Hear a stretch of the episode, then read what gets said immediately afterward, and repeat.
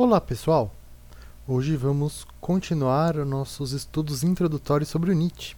Vamos falar um pouquinho mais sobre como ele compreende o niilismo como algo ao mesmo tempo necessário e prejudicial ao ser humano.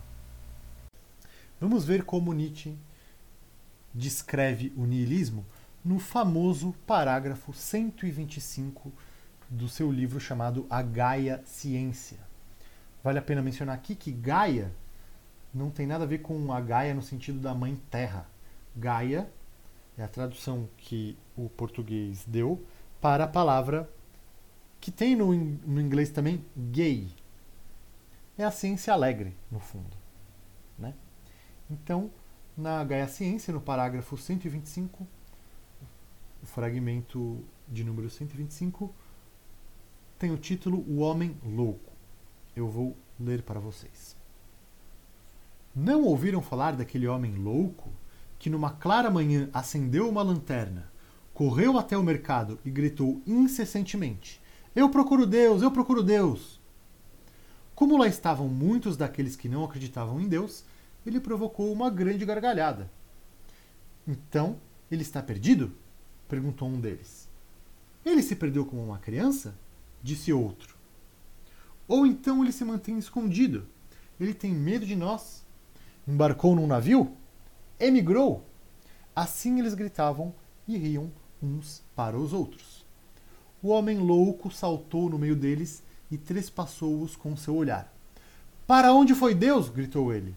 Eu lhes direi: Nós o matamos, vocês e eu. Todos nós somos seus assassinos. Como fizemos isso? Como conseguimos beber inteiramente o mar? Quem nos deu a esponja para apagar todo o horizonte? Que fizemos nós quando desacorrentamos esta terra do seu sol? Para onde ela se move agora? Para onde nos movemos nós? Para longe de todos os sóis? Não caímos continuamente para trás, para os lados, para frente, em todas as direções? Há ainda um acima e um abaixo? Não erramos como que através de um nada infinito? O espaço vazio não nos sopra a pele? Não ficou mais frio? Não nos vem a noite continuamente? Não precisam as lanternas serem acesas de manhã? Ainda não ouvimos nada do barulho dos coveiros que enterraram Deus? Ainda não sentimos nada do cheiro da putrefação divina? Também os deuses apodrecem. Deus está morto, Deus permanece morto e nós o matamos. Como nos consolaremos nós, assassinos entre os assassinos? Aquilo de mais poderoso e mais sagrado que o mundo tinha até então sangrou sob nossos punhais. Quem nos limpará deste sangue? Com que águas podemos nos purificar? Que ritos expiatórios, que jogos sagrados teremos que inventar? Não é a grandeza desse crime grande demais para nós? Não precisaremos nós próprios nos, nos tornar deuses? Para ao menos parecer merecedores dele?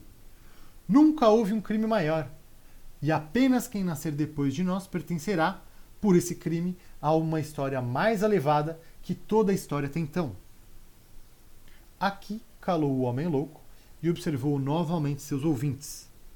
Também eles calaram e olharam para ele com estranheza.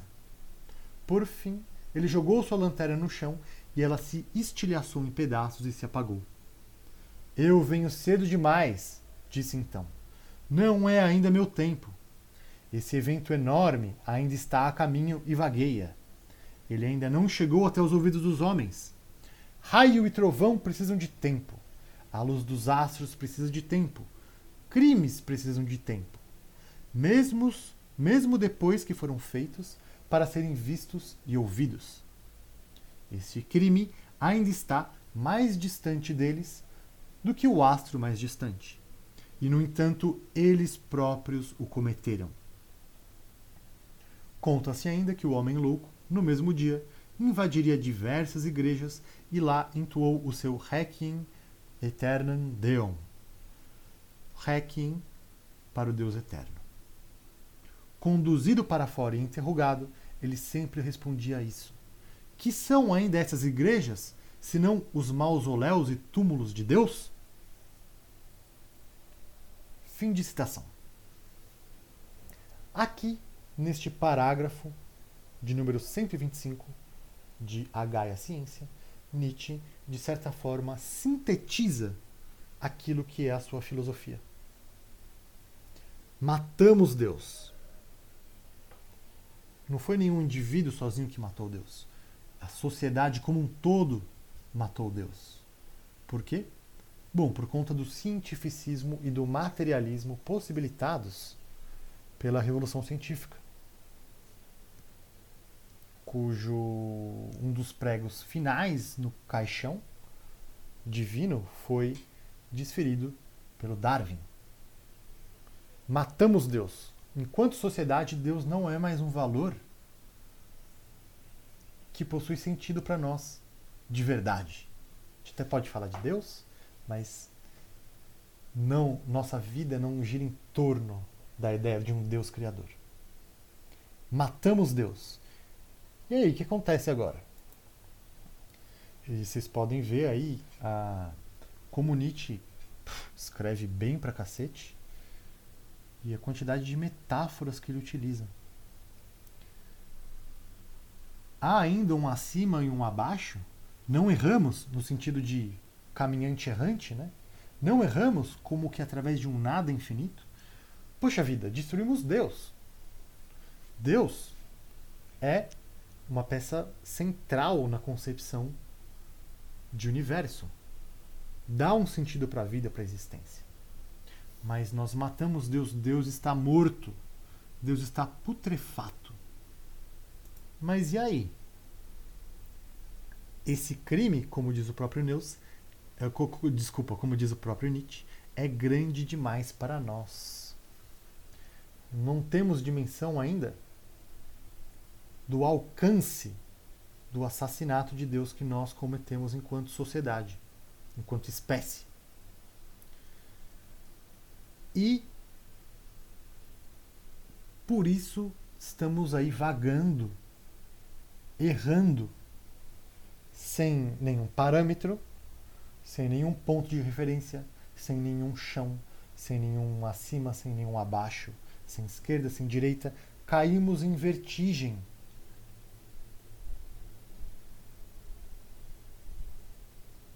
E agora? O que fazer?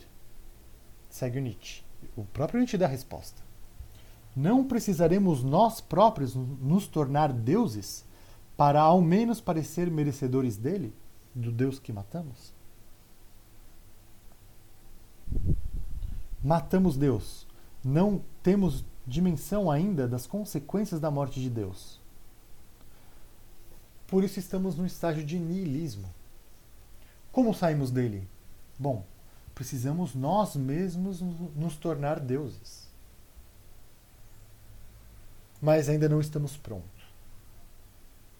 Enquanto espécie, enquanto cultura, enquanto sociedade.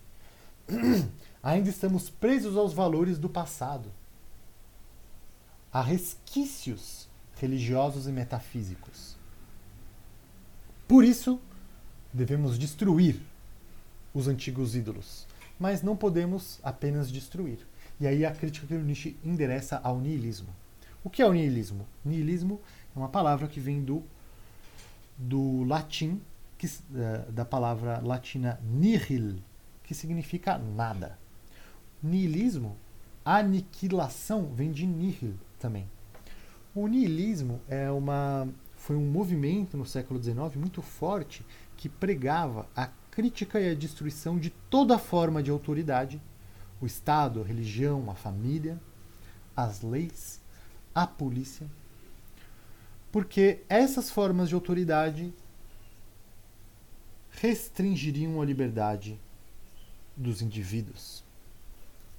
Esse movimento foi muito forte em meados do século XIX, sobretudo na Rússia. E os anarquistas se valeram fortemente desse princípio, buscando destruir toda a autoridade. Vale mencionar aqui a obra do Ivan Turgenev, Pais e Filhos, que foi um, um romance que popularizou uh, essa palavra niilismo. Nesse romance, o personagem diz que a crença dele é na destruição das coisas, que só destruindo as coisas pode haver liberdade. Por que então o niilismo surgiu no século XIX? Bom, eles iam dizer que nenhum valor possui base ou fundamento.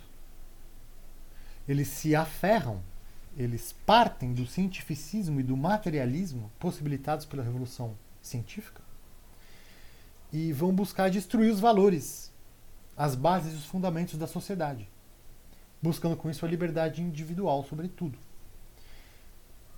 Então, o niilismo frequentemente se associa a um pessimismo ou, ou a inação, por um lado, ficando na pura. Já que nada tem sentido, já que nada tem valor, às vezes o resultado pode ser o pessimismo e a inação. Mas há um outro resultado possível para o niilismo que é a destruição das coisas. Aí vale a pena a gente uh, uh, mencionar essa dupla, esse duplo sentido de niilismo na filosofia do Nietzsche. O niilismo ele é pernicioso, ele é prejudicial se ele fica nesse estágio puramente destrutivo. Ele gera uma anomia. Oposto a esse niilismo, que o Nietzsche vai chamar de prejudicial, há um outro niilismo que busca, pela destruição, a superação, ao criar novas, novos valores. E aí, para terminar o nosso episódio de podcast de hoje, vamos falar um pouquinho do que seria essa criação de valores novos. E aqui vou ler para vocês mais um trecho de um outro livro do Nietzsche. Esse é um romance. Assim falou Zaratustra. Zaratustra é a personagem principal desse livro do Nietzsche. E esse livro conta a história de Zaratustra, que encontra a iluminação. Ele descobre a verdade. Qual verdade? É isso que nós vamos ver. É, nesse parágrafo chamado Das Três Metamorfoses. Zaratustra diz o seguinte: Três metamorfoses do espírito menciono para vós. De como o espírito se torna camelo, o camelo se torna leão e o leão, por fim, criança. Há muitas coisas pesadas para o espírito, para o forte e resistente espírito em que habita a reverência. Sua força requer o pesado, o mais pesado. O que é o pesado? Assim pergunta o espírito resistente e se ajoelha como um camelo e quer ser bem carregado. O que é mais pesado? Ó heróis, pergunta o espírito resistente para que eu o tome sobre mim e me alegre de minha força. Não é isso? Rebaixar-se a fim de machucar sua altivez? Fazer brilhar sua tolice para zombar de sua sabedoria? Ou é isso? Deixar nossa causa quando ela festeja seu triunfo? Subir a altos montes a fim de tentar o tentador? Ou é isso? alimentar-se das bolotas e da erva do conhecimento e pela verdade padecer fome na alma? Ou é isso, estar doente e mandar para casa os consoladores e fazer amizade com os surdos que nunca ouvem o que queres? Ou é isso, entrar na água suja, se for a água da verdade, e não afastar de si as frias rãs e os quentes sapos? Ou é isso, amar aqueles que nos desprezam e estender a mão ao fantasma quando ele quer nos fazer sentir medo? Todas essas coisas mais pesadas o espírito resistente toma sobre si. Semelhante ao camelo que ruma carregado para o deserto, assim ruma ele para o seu deserto. Mas, no mais solitário deserto, acontece a segunda metamorfose. O espírito se torna leão, quer capturar a liberdade e ser senhor em seu próprio deserto. Ali procura o seu derradeiro senhor. Quer se tornar seu inimigo e derradeiro Deus. Quer lutar e vencer o grande dragão. Qual é o grande dragão que o espírito não deseja chamar de senhor de Deus? Não farás, chama-se o grande dragão. Mas o espírito do leão diz: Eu quero. Não farás estar no seu caminho, reluzindo em ouro, um animal de escamas, e em cada escama, em cada escama brilha um dourado, não farás. Valores milenares brilham nessas escamas, e assim fala o mais poderoso dos dragões. Todo o valor das coisas brilha em mim. Todo o valor já foi criado, e todo o valor criado sou eu. Em verdade, não deve mais haver eu quero. Assim fala o dragão. Meus irmãos, para que é necessário o leão no espírito? Por que não basta o animal de carga que renuncia e é reverente? Criar novos valores. Tampouco o leão pode fazer isso. Mas criar a liberdade para a nova criação? Isso está no poder do leão. Criar liberdade para si e um sagrado não, também ante o dever. Para isso, meus irmãos, é necessário o leão. Adquirir o direito a novos valores, eis a mais temível, a mais terrível aquisição para um espírito resistente e reverente. Em verdade, é para ele uma rapina e uma coisa de animal de rapina. Ele amou outrora, como que lhe era mais sagrado, o tu deves.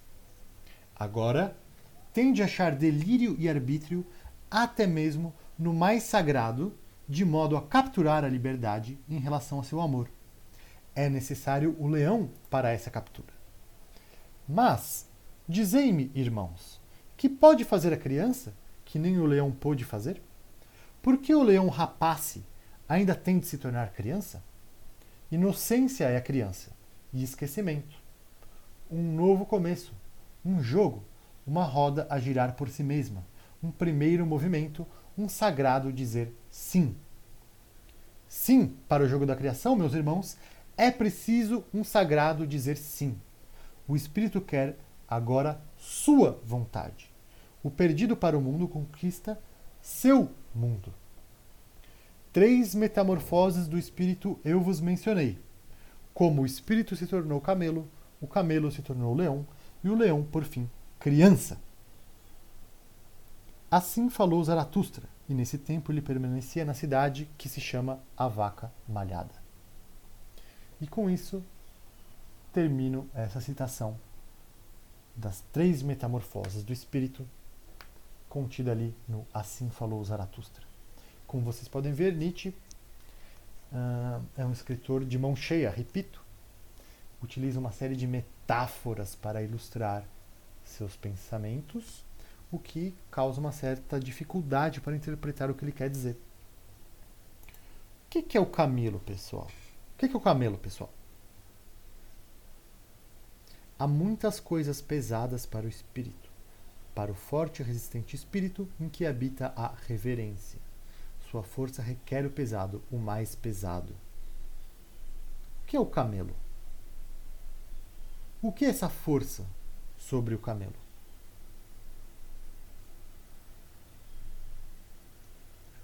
O que é esse peso? O peso é uma coisa que o camelo tem que carregar. Ele tem que carregar.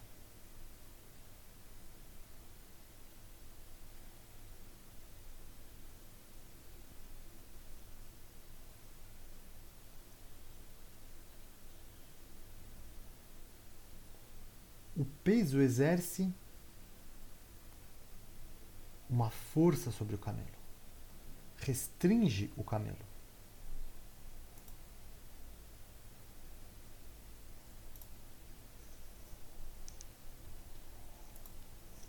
O que é o pesado para o camelo?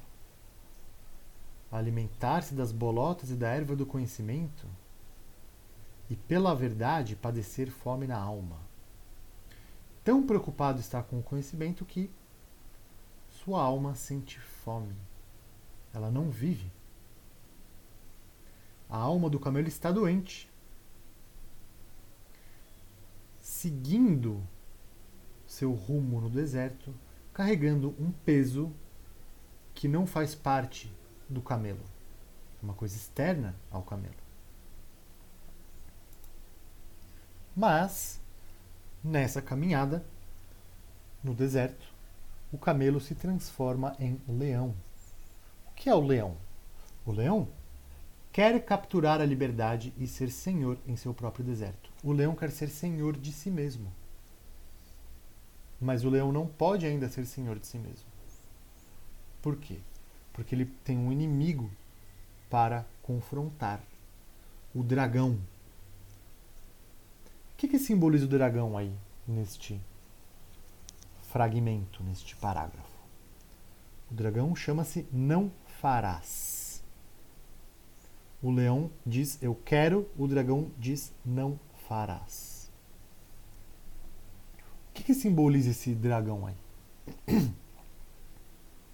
O dragão é uma metáfora para os valores antigos, que já não fazem sentido, mas continuam a regular as nossas vidas. É o dragão da moral. O dragão diz: todo valor já foi criado, e todo valor criado sou eu. Em verdade, não deve mais haver eu quero. Porque todos devem seguir os valores que estão ali, escama por escama, no dragão. Cada escama do dragão diz um não, impõe uma restrição, restringe a liberdade, apequena o espírito. Só que o leão, ele está então, ele quer ser senhor de si mesmo, ele quer ser livre. Só que o leão ainda não pode ser livre. O leão é esse movimento de destruição do dragão. O leão quer destruir a moral estabelecida. E ao destruir a moral estabelecida, ao destruir os valores putrefatos que o ser humano criou, o leão possibilita que se crie a liberdade para a criação de novos valores, que é a criança. O leão amou antes o tu deves, amou a moral. Mas agora ele olha para a moral e fala assim: poxa, essa moral é arbitrária. Ela é deli, deli, delirante. E eu devo, então, tomar consciência disso, destruir este tu deves, que restringe a liberdade, e com isso possibilitar o surgimento da criança. A criança, sim, simbolizando aí um recomeço a criação de novos valores. A criança diz sim, ela é pura criação. O camelo está completamente uh, sujeito ao peso que ele carrega, que não faz parte dele e que o oprime. O leão vê que essa carga que o camelo transporta não pertence ao camelo. Ele se, ele se livra dessa carga, só que ele ainda encontra o resquício dessa carga, que oprime o leão que deve fazer o leão, então?